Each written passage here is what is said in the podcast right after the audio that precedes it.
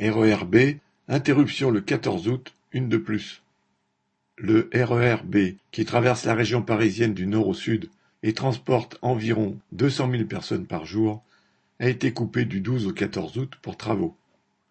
C'est notamment le tronçon nord qui était sous tension, puisqu'il dessert l'aéroport de Roissy et transporte quotidiennement plusieurs dizaines de milliers de travailleurs, agents de nettoyage ou de sécurité, ouvriers, aides-soignantes ou bagagistes.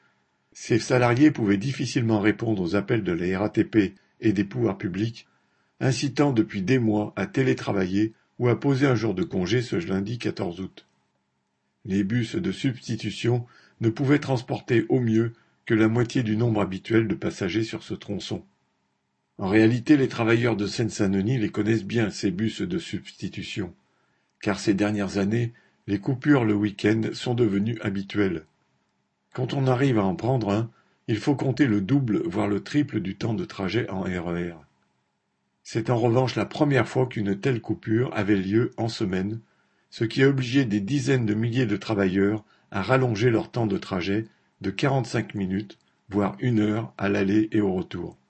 Ces travaux étaient prévus pour créer des voies de retournement censées améliorer la fluidité du trafic en cas de problème, mais aussi pour préparer l'arrivée du CDG Express, une ligne privée qui desservira directement l'aéroport de Roissy depuis Paris pour la modique somme de vingt-quatre euros. Autant dire un projet qui concerne assez peu les travailleurs qui utilisent le RER au quotidien.